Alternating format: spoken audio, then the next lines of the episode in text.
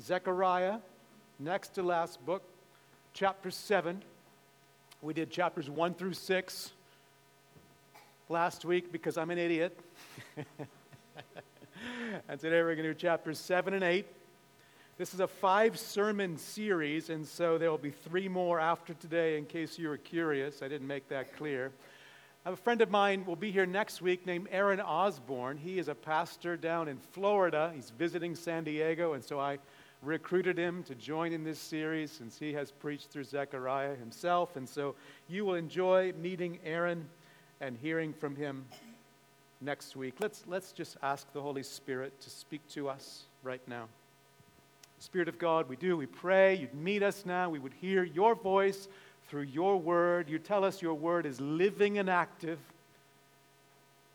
So let us experience that right now, we pray. To your glory. In Jesus' name. Amen. Friends, why are you here today?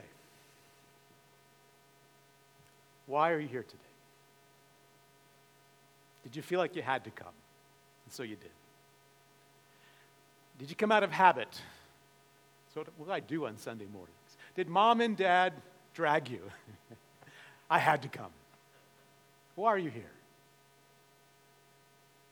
Why, why do you give financially to your local church? Why do you do that? I, I hope you have that conviction of I'm a steward. All I have has been entrusted by God to be used as He directs. But, but why do you give financially? a sense of duty, sense of obligation. You know the church has to keep the lights on, these bright fluorescent lights. Or, you know, you're, you're reimbursing people for some religious goods and services you receive. Why, why, why do you give financially? Why do you pursue fellowship with other people? Why do you go to your small group? Why do you go to your small group and open up your life and share your struggles, confess sin, ask for help, receive care and prayer? Why do you do that? Why do you, why do you go down to Bridge of Hope and tutor and provide food and reach out? Why do you care for your neighbors and friends and coworkers? Why, why do you serve right here in the local church? Why serve on a ministry team? Why help in children's ministry? Why do you do that? I ask these why questions not to be antagonistic. I ask because God cares about the why. God cares about why we do all those things. He cares about our hearts. He cares about our goals, the end to which we do them. In other words, in other words, God cares about what you could call true religion. Religious activity, if you will, that, that is rightly motivated. True religion, these things done to the honor and praise and, and glory of God. God cares about that, and He addresses that through this passage. Here we find, here we find three essential ingredients for what I would call true religion. And we need to know that, don't we? We need to know how God wants us to think about all those activities and many, many more, and how they're done in ways that He says are honoring to Him. So, what is what is true religion? Let's answer that question in three ways. First, True religion, we find here, true religion obeys God's word in chapter 7.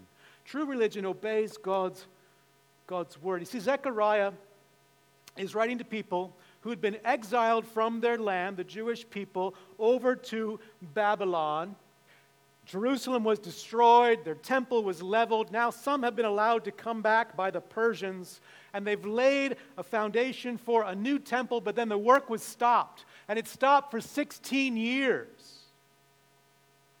Then the prophets Haggai and Zechariah, as directed by God, began to call the people to begin rebuilding the temple again. They started in 520 BC, And now, by chapter 7, verse 1, we are told that two more years have passed. So it's now 518 BC. And the work of the temple rebuilding project has been underway now for some time. So the people responded, they're rebuilding the temple, and they're making great progress, which begins to change the situation for the people. They ask now, what, how should we be thinking about our religious activity given that we're going to have a temple again. And so, people come with a question in verse 3. An individual asks on behalf of a, a delegation, verse 3 Should I weep and abstain or fast in the fifth month, as I have done for so many years? We've been fasting to show our mourning over the temple and our mourning and sadness over our sin. Should we keep doing that now? It's being rebuilt. Should we continue the fasts that commemorated the destruction of the temple and our city? With this new situation coming, a temple being rebuilt, what should our religious practice look like? And God answers their question with a few questions of his own. He says in verse 4, chapter 7, verse 4 Then the word of the Lord of hosts came to me. Say to all the people of the land and the priests, when you fasted, when you fasted and mourned in the fifth month and in the seventh, for these 70 years of exile, was it for me that you fasted? That, that's the why question, isn't it, that I was asking? Had they really fasted for him? He asked. It's a key question for what we're doing right here. Is it for him? It's a key question in our serving, in our giving, in all of our living. Is it, is it for him? And then he, he elaborates in verse 6. And when you eat and when you drink, do you not eat for yourselves? Your feasting, was it not for yourselves? In other words, we can do religious acts in ways for ourselves to, to make ourselves feel good or, or make ourselves look good. Jesus addresses this in the Sermon on the Mount, doesn't he? In the Sermon on the Mount, Jesus said, Beware of, of practicing your righteousness before other people in order to be seen by them, to be noticed. He said we can, we can give, we can pray, we can even fast to, to be noticed. So interesting. You can, you can practice self denial for selfish reasons. you can fast to be noticed, to put on a show. Instead, Jesus says, do those things in secret because your Father, your Father notices and He sees what is done in secret and He will reward you. So God is probing our hearts, isn't He? He was probing their hearts 2,500 years ago, and he's probing ours right now. Which leads him to the core issue in verse 7. Here's the core issue. We're not, we're not these the words that the Lord proclaimed by the former prophets. When Jerusalem was inhabited and prosperous, with her cities around her and the south and the lowland were inhabited. In other words, Aren't we in this situation because we rejected God's word about these things? Weren't we exiled because we rejected God's word through the prophets? We did not obey his word. This is the core issue.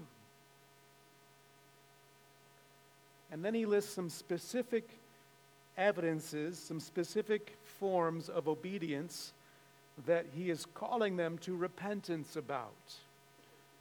Verse 8 there's some specific ways he was calling them to obey his word. And the word of the Lord came to Zechariah, saying, Thus says the Lord of hosts, render true judgments. Show kindness and mercy to one another. Do not oppress the widow, the fatherless, the sojourner, or the poor, and let none of you devise evil against one another in your heart. So he lists the vulnerable in society. They had no kind of social safety net. These are the vulnerable the widow, the orphan, the refugee, the immigrant, the poor. He says, care about these people, show compassion to these people. Kind of like a book I read on the Tour de France, the famous bike race, the Tour de France. This book was about how, in that bike race, they actually celebrate the person who comes in last place. He has to finish the race, but the person who comes in last place is celebrated. And, the, and riders who are lagging back, they compete sometimes to be the one who comes last. I'm not making this up. Because they get this celebrated red lantern. It's kind of like the red light of, of a caboose of a train. So you imagine they've got the red light, the red lantern at the back of the train, and they compete to get the red lantern because if you don't finish first, this is an honor to finish last. It is celebrated. And that's kind of how God wants us to think. For those the world says they're last, they're coming in last, they're the losers. God says, I want you to focus on them. I want you to care about them. Society says they're in last place. Who cares? My people, he says, are to be different. They are to reflect the mercy and compassion of God that they themselves have received. And in case none of that hits home, in case none of that brings some conviction, God adds here let no one plot or think evil of each other. So don't, don't even plan any ill will toward each other. So it's a call. It's a call to obey God's word. It's a call to obey God's word to by administrating justice, probably in the court system in that day, and to show mercy and compassion to those in need, and to do good and to think well of each other. It's, it's the New Testament uh, version James, of James 127. The Old Testament version of James 127. Religion that is pure and undefiled before God the Father is this to visit orphans and widows in their affliction and to keep oneself unstained from the world. It's the Old Testament version as well of uh, Galatians 6:10 as we have opportunity, let us do good, to do good to everyone. And notice, especially, especially to those of the household of faith. Begin right here, God is saying. So, true religion, it involves obeying those kinds of passages. And we need to hear that, don't we? I need to hear that. There was an experiment that I read about, a concerning experiment for me that I read about, of some seminary students. They were asked to give an extemporaneous sermon, a kind of on the spot sermon on the parable of the Good Samaritan. That's the parable you're probably aware of, the, the despised Samaritan who walks by a guy in need and you know, all the religious people walk by and don't help him out, but the, the, the despised Samaritan stops and helps the guy out. So these seminary students are, are called to, in the experiment, called to give an extemporaneous sermon on that parable, caring for the distress. But in the experiment, they set it up that they had to walk past a person on the ground groaning, a person in need. They had to walk down the sidewalk past this person groaning in distress and they found that most of the seminary students, if they had been pressured to hurry and get to their appointment, walked right past the person in need. They're going to preach on God's word, caring for your neighbor, right? And they're going to neglect God's word by not doing so. Isn't that how we are? Or can be. This is what God is saying. People come asking about ritual. God asks about their repentance in light of His Word. Which brings us again to the core issue, which he highlights once more in verse 11. Comes back to the core issue in verse 11. They refused to pay attention, those people that earlier generation. They refused to pay attention and turned a stubborn shoulder and stopped their ears, that they may not hear, might not hear. They made their hearts diamond hard, lest they should hear the law and the words that the Lord of hosts had sent by his Spirit through the former prophets. He's saying the heart of the matter is a refusal to hear and heed God's word. Do you see that with me? Zechariah uses a few image, images to communicate that. He, he says that they had a stubborn shoulder. It's a, it's a picture of an animal that refuses to have a yoke placed on it. If you have a dog and it, it refuses to take a, a leash so you can walk it, it's kind of like that. He says their ears are, are stopped up. They, they put earplugs in to tune out God's word. That their hearts, he said, are diamond hard. Isn't that vivid imagery? Diamond hard. Nothing can penetrate it. This is always, friends, the central issue. Will we trust God and so submit to God that we seek to obey His word? This was the issue in the garden at the dawn of humanity. Will those first humans trust God and submit to God so they obey His word? It's the same issue for us today. Will you and I so trust God that we submit to God and seek as He enables us to obey His word? So ask yourself, friends, ask yourself how is Scripture directing the why for me? How is Scripture right now speaking to the motivations of my, quote, religion? How is Scripture shaping my behavior? Or is it? Am I keeping His book closed so it doesn't change me? Here, here's how you can know, here's how you can evaluate. When was the last time you intentionally repented of something after reading it in His Word? I have to ask myself that. I'm not sure. Maybe It's been a little while. God says, Here's true religion, my people.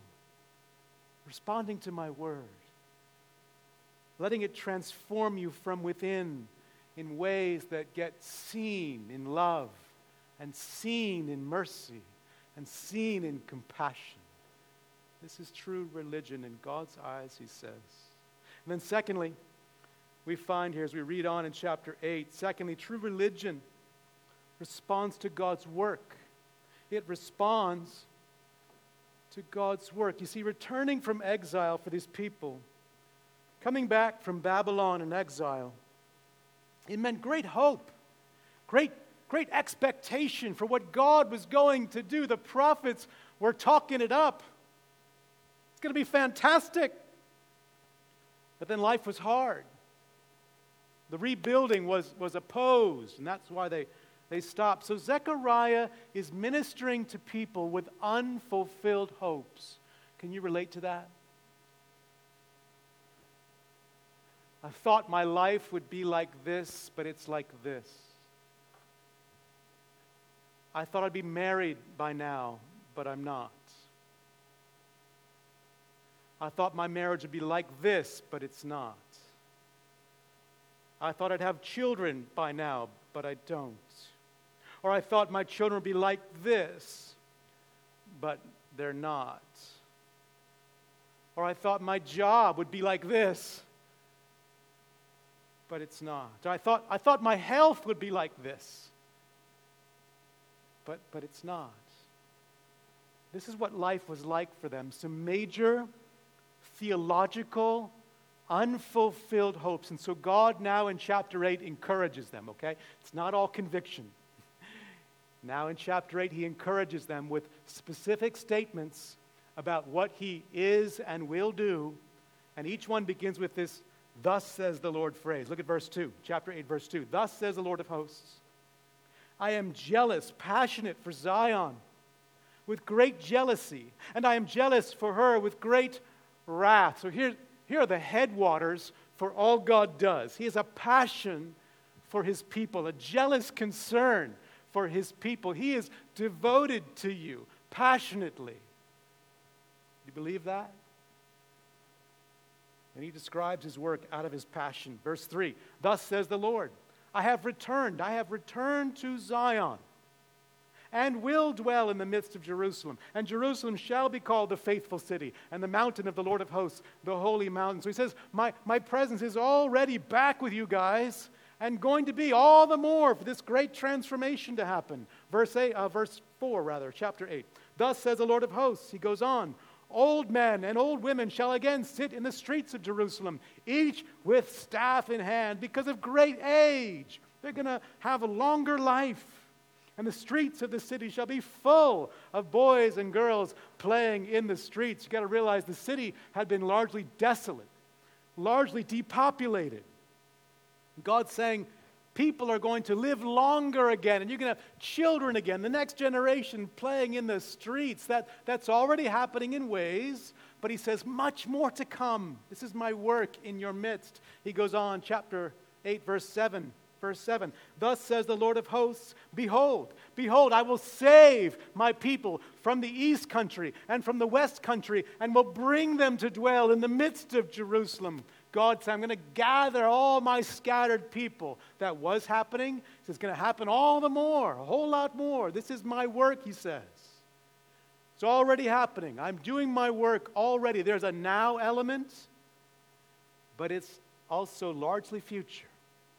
I'm now at work, and I will be at work in greater and greater and greater ways. It's kind of like the situation in which we live. Unfulfilled hopes sometimes, living in this already and not yet. The Christian life has a, a now element. If you're a believer in Jesus, you've turned to Him to trust in His life, death, and resurrection you now have forgiveness of sins. You now have freedom from slavery to sin. You now have the Spirit of God dwelling within you. But there's more to be done, isn't there? You still sin. You still get sick. We still suffer. We still live in a world that is very fallen and broken. So it is this tension between now and more to come. But God is saying, I am at work, and I promise I'm going to be at work in ways you can't imagine. In fact, he, he alludes in verse 6, I believe it is. It's going to be marvelous in your eyes, it's ordinary to me. I'm at work now in your midst, my people, and I'm going to blow your socks off. And this is the way in which he calls them to respond to respond to his work. Look at verse 9. He says, Thus says the Lord of hosts. Here's your response Let your hands be strong. See the response? Same one in verse 13, in case we missed it in verse 9. Here's the response Fear not, don't be afraid. Let your hands be strong. In other words, keep giving yourselves to the work. Why? Because I'm at work and will be in great great ways. It's, it's kind of, I think, a kind of an, an envisioning with purpose. It's giving purpose, isn't it? There's a famous story you may have heard about Steve Jobs when he was alive and leading Apple Computer. He wanted to recruit a, uh, an executive from PepsiCo Company, corporation. And he said to this individual, he said, Do you want to make sugared water for the rest of your life? Or do you want a chance to change the world? Now, I don't agree with Steve Jobs' view of vocation. All right? You can make sugared water to the glory of God. Right? If you are making Pepsi to the glory of God, that's great. Right? You work unto the Lord, whatever you do. But it's a good picture of purpose. I think that's what God is doing here. He's saying to his people, I invite you to see my work and join in as I change the world. So, yes, it's going to involve sacrifice. It's going to involve giving your time and your talent and energy, doing setup and takedown. It's not glamorous. Serving in children's ministry today, ushering and greeting, reaching out to your community. It's going to take sacrifice of time, energy. It's going to take giving of our financial resources in ways that we feel, right? The gospel, the good news calls us to that, to so be amazed by the generosity of God that we invest gladly and generously into his purpose. It's going to it's going to hurt sometimes. The world says that's crazy, giving financially. Volunteering your time and energy to set up speakers and care for children that's crazy. God says that's not crazy. That's my invitation to join in what I'm doing. Join in my work as true religion among my people. Fear not, he says. Let your hands be strong. Fear not, Grace Church. Let your hands be strong. I thought about this for myself. Try to think about. Tab, how's this apply to yourself? I thought about how sometimes, sometimes I get cynical. I think about the church, Jesus Christ. I think about sometimes pastors who have fallen morally. I think about church splits. I think about Christians I know and respect that are unreconciled. I, I confess to you, it's, a, it's an area of sin in my life. I, I get cynical.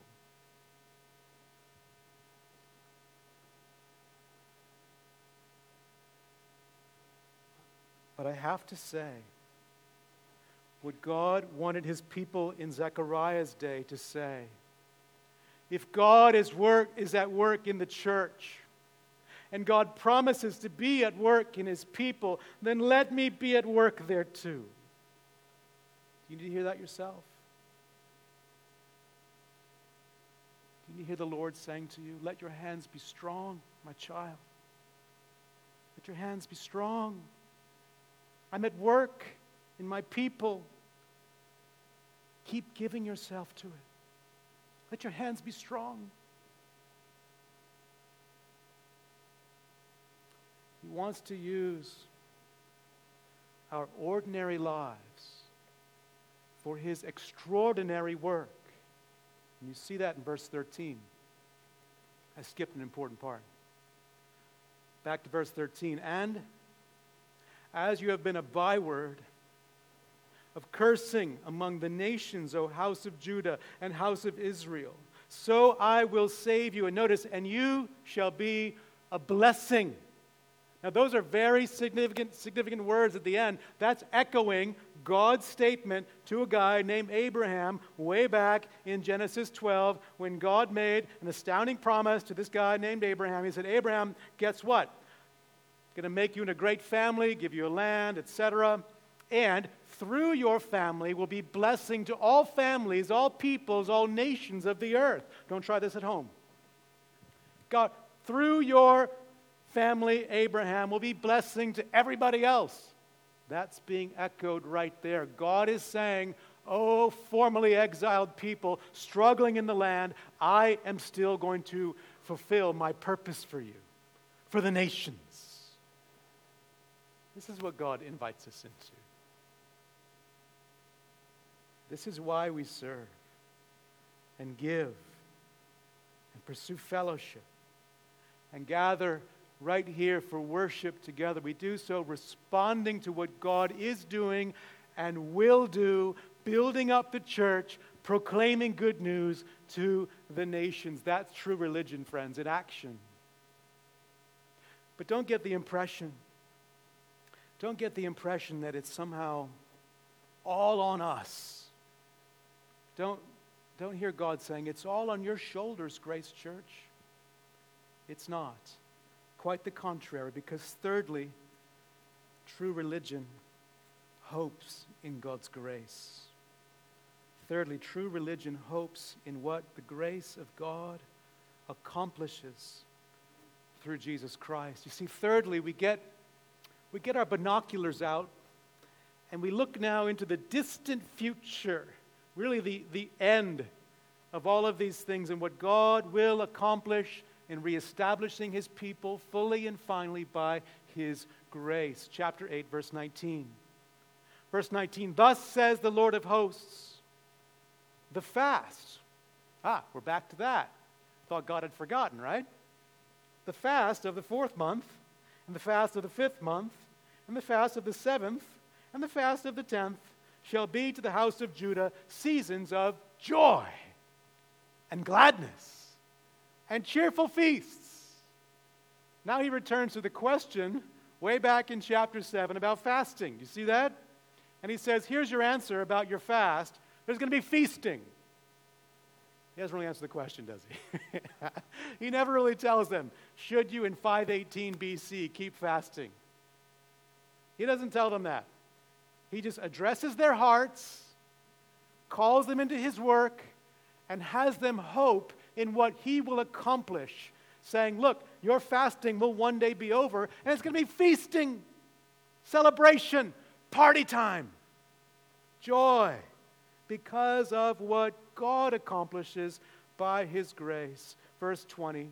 Verse 20, thus says the Lord of hosts, peoples, plural, peoples shall yet come, even the inhabitants of many cities. Verse 22, many peoples, plural, and strong nations. Back to that blessing thing, right? Strong nations shall come to seek the Lord of hosts in Jerusalem and to entreat the favor of the Lord. It's kind of an echo of chapter 7. The people come to entreat the favor of the Lord, ask their question. Now the nations are doing that. Now the nations are coming. And Israel is being that blessing to every family of the earth, as verse 23 highlights. Thus says the Lord of hosts. In those days, notice this 10 men, kind of symbolic of completion. 10 men from the nations of every tongue, every language, shall take hold of the robe of a Jew, saying, Let us go with you, for we have heard that God is with you. Isn't that great? I love that picture. Now we're looking to the end. It says, in those days, the binoculars are out. It's the distant future, it's the end of the end. Here's the completion. People from every tribe and language and people, nation, joined together in one body, the church. Oh, there, there are glimmers of this grace along the way throughout Scripture. Glimmers of this grace. Uh, Rahab the prostitute of Jericho. Ruth, the Moabite lady. Other glimmers along the way, but certainly Jesus is key here. Certainly Jesus and the grace he brings is key. He is and was God with us. The people ask, We heard God is with you. We know about God with us in the flesh. We know about Emmanuel as we celebrate at Christmas. We know about God with us, taking on our humanity, living a perfect life, dying to take away our sins, rising from the grave, pouring out the Spirit on His people to be God with us right now, friends. We are a glimmer of this as well. A room full of different people. A room full of different people, probably wouldn't be hanging out together left to ourselves. A room full of people joined together because one great common denominator we share the grace of God in Jesus Christ. So we're a glimmer. Jerusalem of Zechariah's day, kind of a glimmer, all pointing ahead, all pointing ahead to a new Jerusalem. Revelation 21. Catch this. The Apostle John writes I saw the holy city a new Jerusalem. So here's that old Jerusalem pointing ahead to a new Jerusalem coming down out of heaven from God, prepared as a bride adorned for her husband. And I heard a loud voice from the throne saying, Behold, the dwelling place of God is with man. You see that? God is with us. He will dwell with them. and they will be his people, and God himself will be with them as their God. Verse 24 By its light will the nations, here they are, all nations walk, and the kings of the earth will bring their glory into it. What I'm saying is true religion, it hopes in grace accomplishing the task, doesn't it? True religion says God's going to do it. I enter in, I participate, I've got that privilege, but grace will triumph. Grace, because the Lamb has purchased people from every tribe, language, and people and nation, and He, as Scripture says, will receive the reward of His suffering. Grace gets the job done. So we, friends, we, as one writer put it, we simply situate ourselves in that larger story. I hope you're seeing the larger story here. Just covered 2,500 years from Zechariah to today. And then we looked far ahead. And the Lord comes, or soon, I don't know when. It was not a prediction. Whatever that time frame is. There's a larger story that's bigger than you and me. A larger story that is grander and more glorious that we can comprehend. A story of fasting turned to feasting.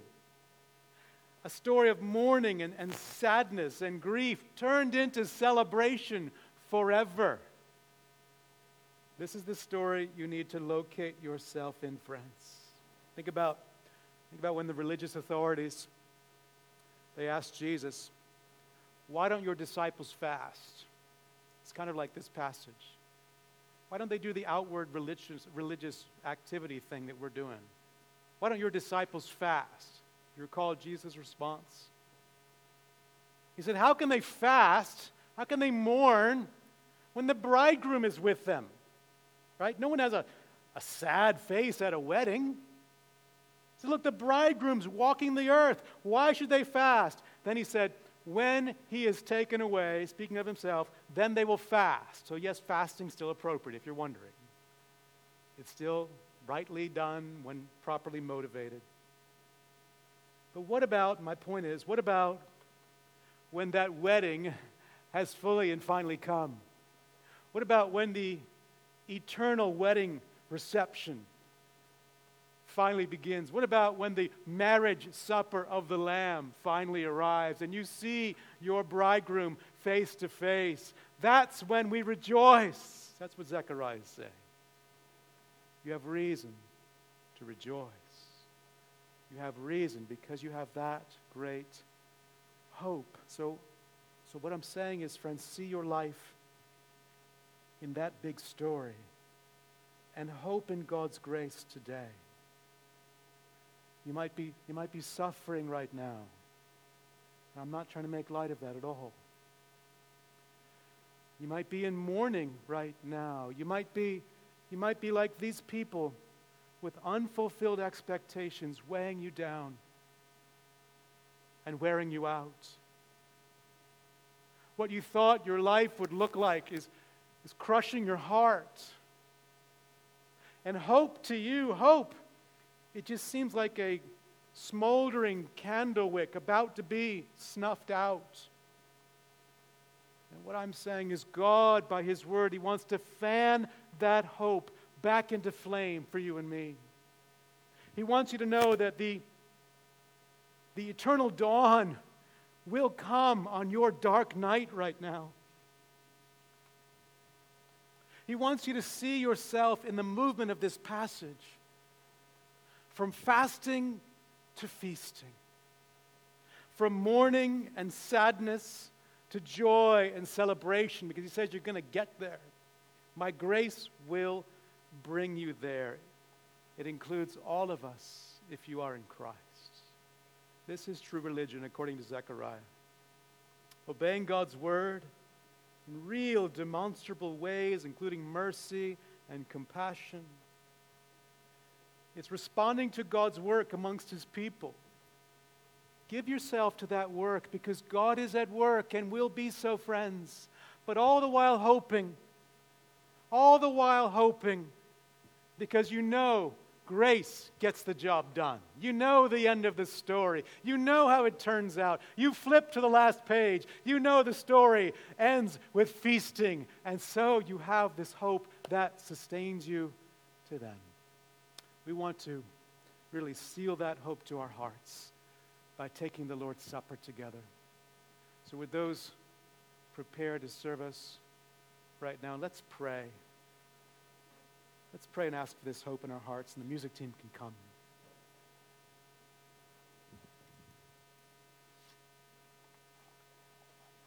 And if you're here, and maybe that sense of hope is, is so elusive for you right now, you'd almost feel like it's taunting you. I want to ask God to meet you. You might just acknowledge to the Lord, I, I need your help here. I've been hopeless. Help me to see myself in that bigger story. Or maybe, like me, you find yourself cynical in ways. Acknowledge that to the Lord as maybe, maybe a form of unbelief. He wants to meet you, forgive, and help you.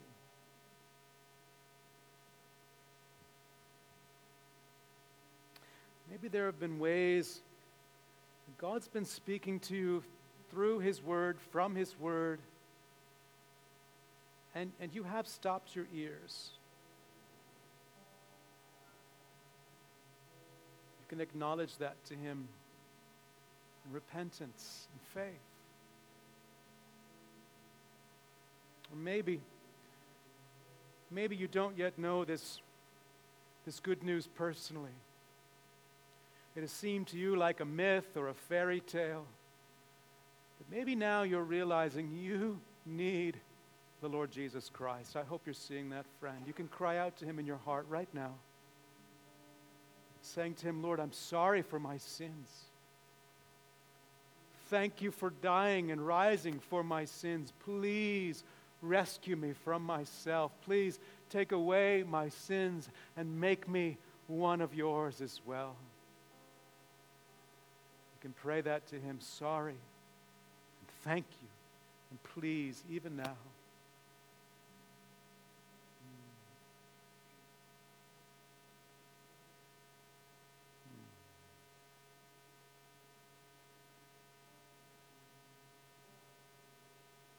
Lord, we thank you for this message.